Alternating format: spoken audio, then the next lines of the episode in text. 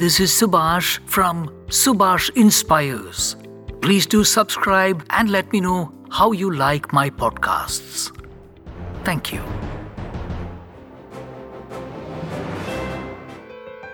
Hello, my dear children.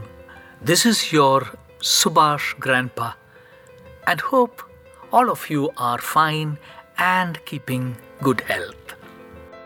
Today, I am going to tell you a story titled Fox and the Stork. As usual, I want you to enjoy listening to the story and practice those good habits and the good morals you get to learn from these stories. Are you ready now? Can I start? Come, let's get into the story.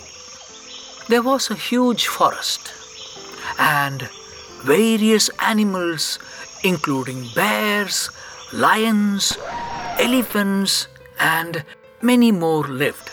There was also a selfish fox, and no animals like this fox, as she always played tricks and cheated other animals and was happy seeing other animals suffer. There was a stork, and this stork was liked by all the animals, and this made the selfish fox angry. So the fox wanted to cheat the stork and wanted to make the stork unhappy. So, don't you want to know what it did? This fox decided to invite the stork to home, which was in a cave. The fox invited the stork to come that evening to his home. That evening, the stork flew to the fox's home and knocked the door with her long beak. You know stork have long beak, right? Good. The fox opened the door and said, Hello, my friend. Please come in and let us have our dinner. The stork was invited to sit down at the dining table. She was very hungry and the food smelled delicious. The fox served soup in shallow bowls. You know, the stork's beak was too long and pointy to eat the soup from the flat dish, and so it could not have any of it, as the bowl was too shallow for a long beak. All she could do was to wet the very tip of her beak, knew the soup was delicious, but could not have the dinner except for those few drops, while the fox deliciously lapped up all of the soup in his plate making noises like while licking. The selfish fox asked, Stork, why haven't you taken your soup? Don't you like it? Then the fox asked the stork how the dinner was. The poor stork said, Thanks, and it was one of the best ever dinner I had. Saying this, the stork added, It was very kind of you to invite me for such a lovely dinner.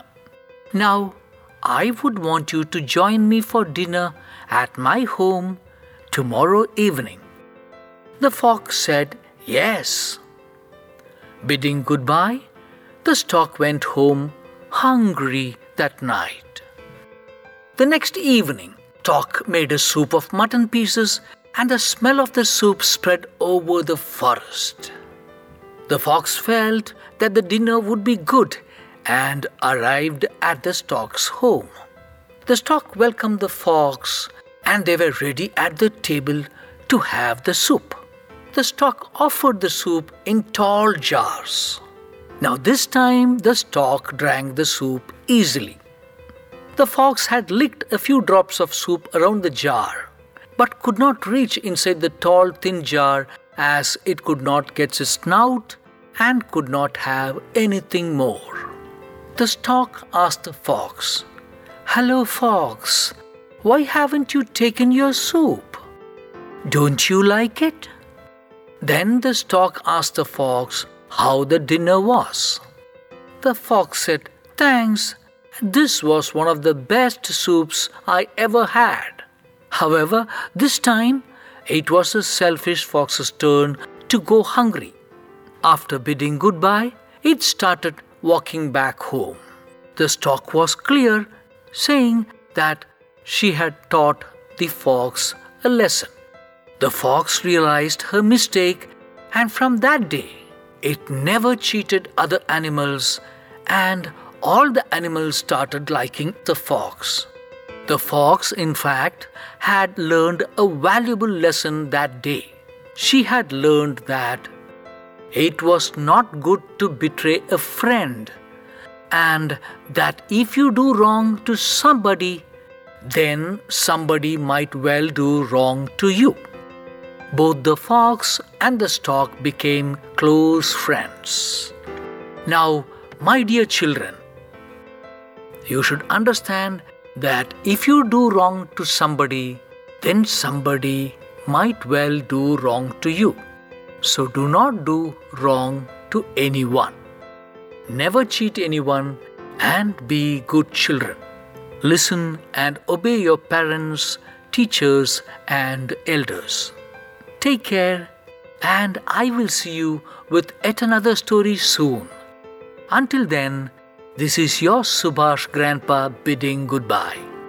Bye.